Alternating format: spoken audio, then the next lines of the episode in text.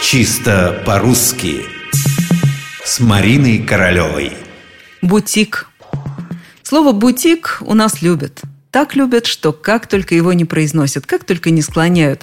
Зазывают в бутики, низкие цены обещают в бутиках, а иногда даже и в бутиках. В общем, слово быстро обжилось в русском языке и ведет себя все свободнее, все раскованней. Тем не менее, словари эту раскованность не одобряют. Единственное число, именительный падеж – бутик.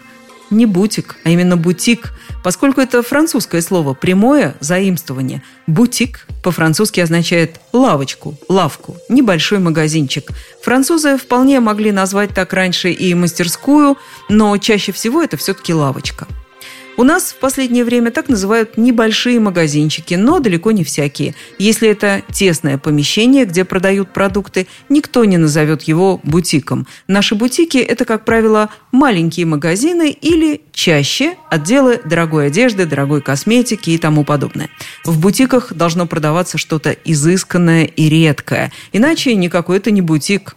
Википедия определяет бутик как небольшой узкоспециализированный магазин с ограниченным кругом клиентов. Бывают и гастрономические бутики, это небольшие магазины изысканных деликатесов. А еще бутиком, оказывается, могут называть небольшую брокерскую компанию с ограниченным кругом клиентов.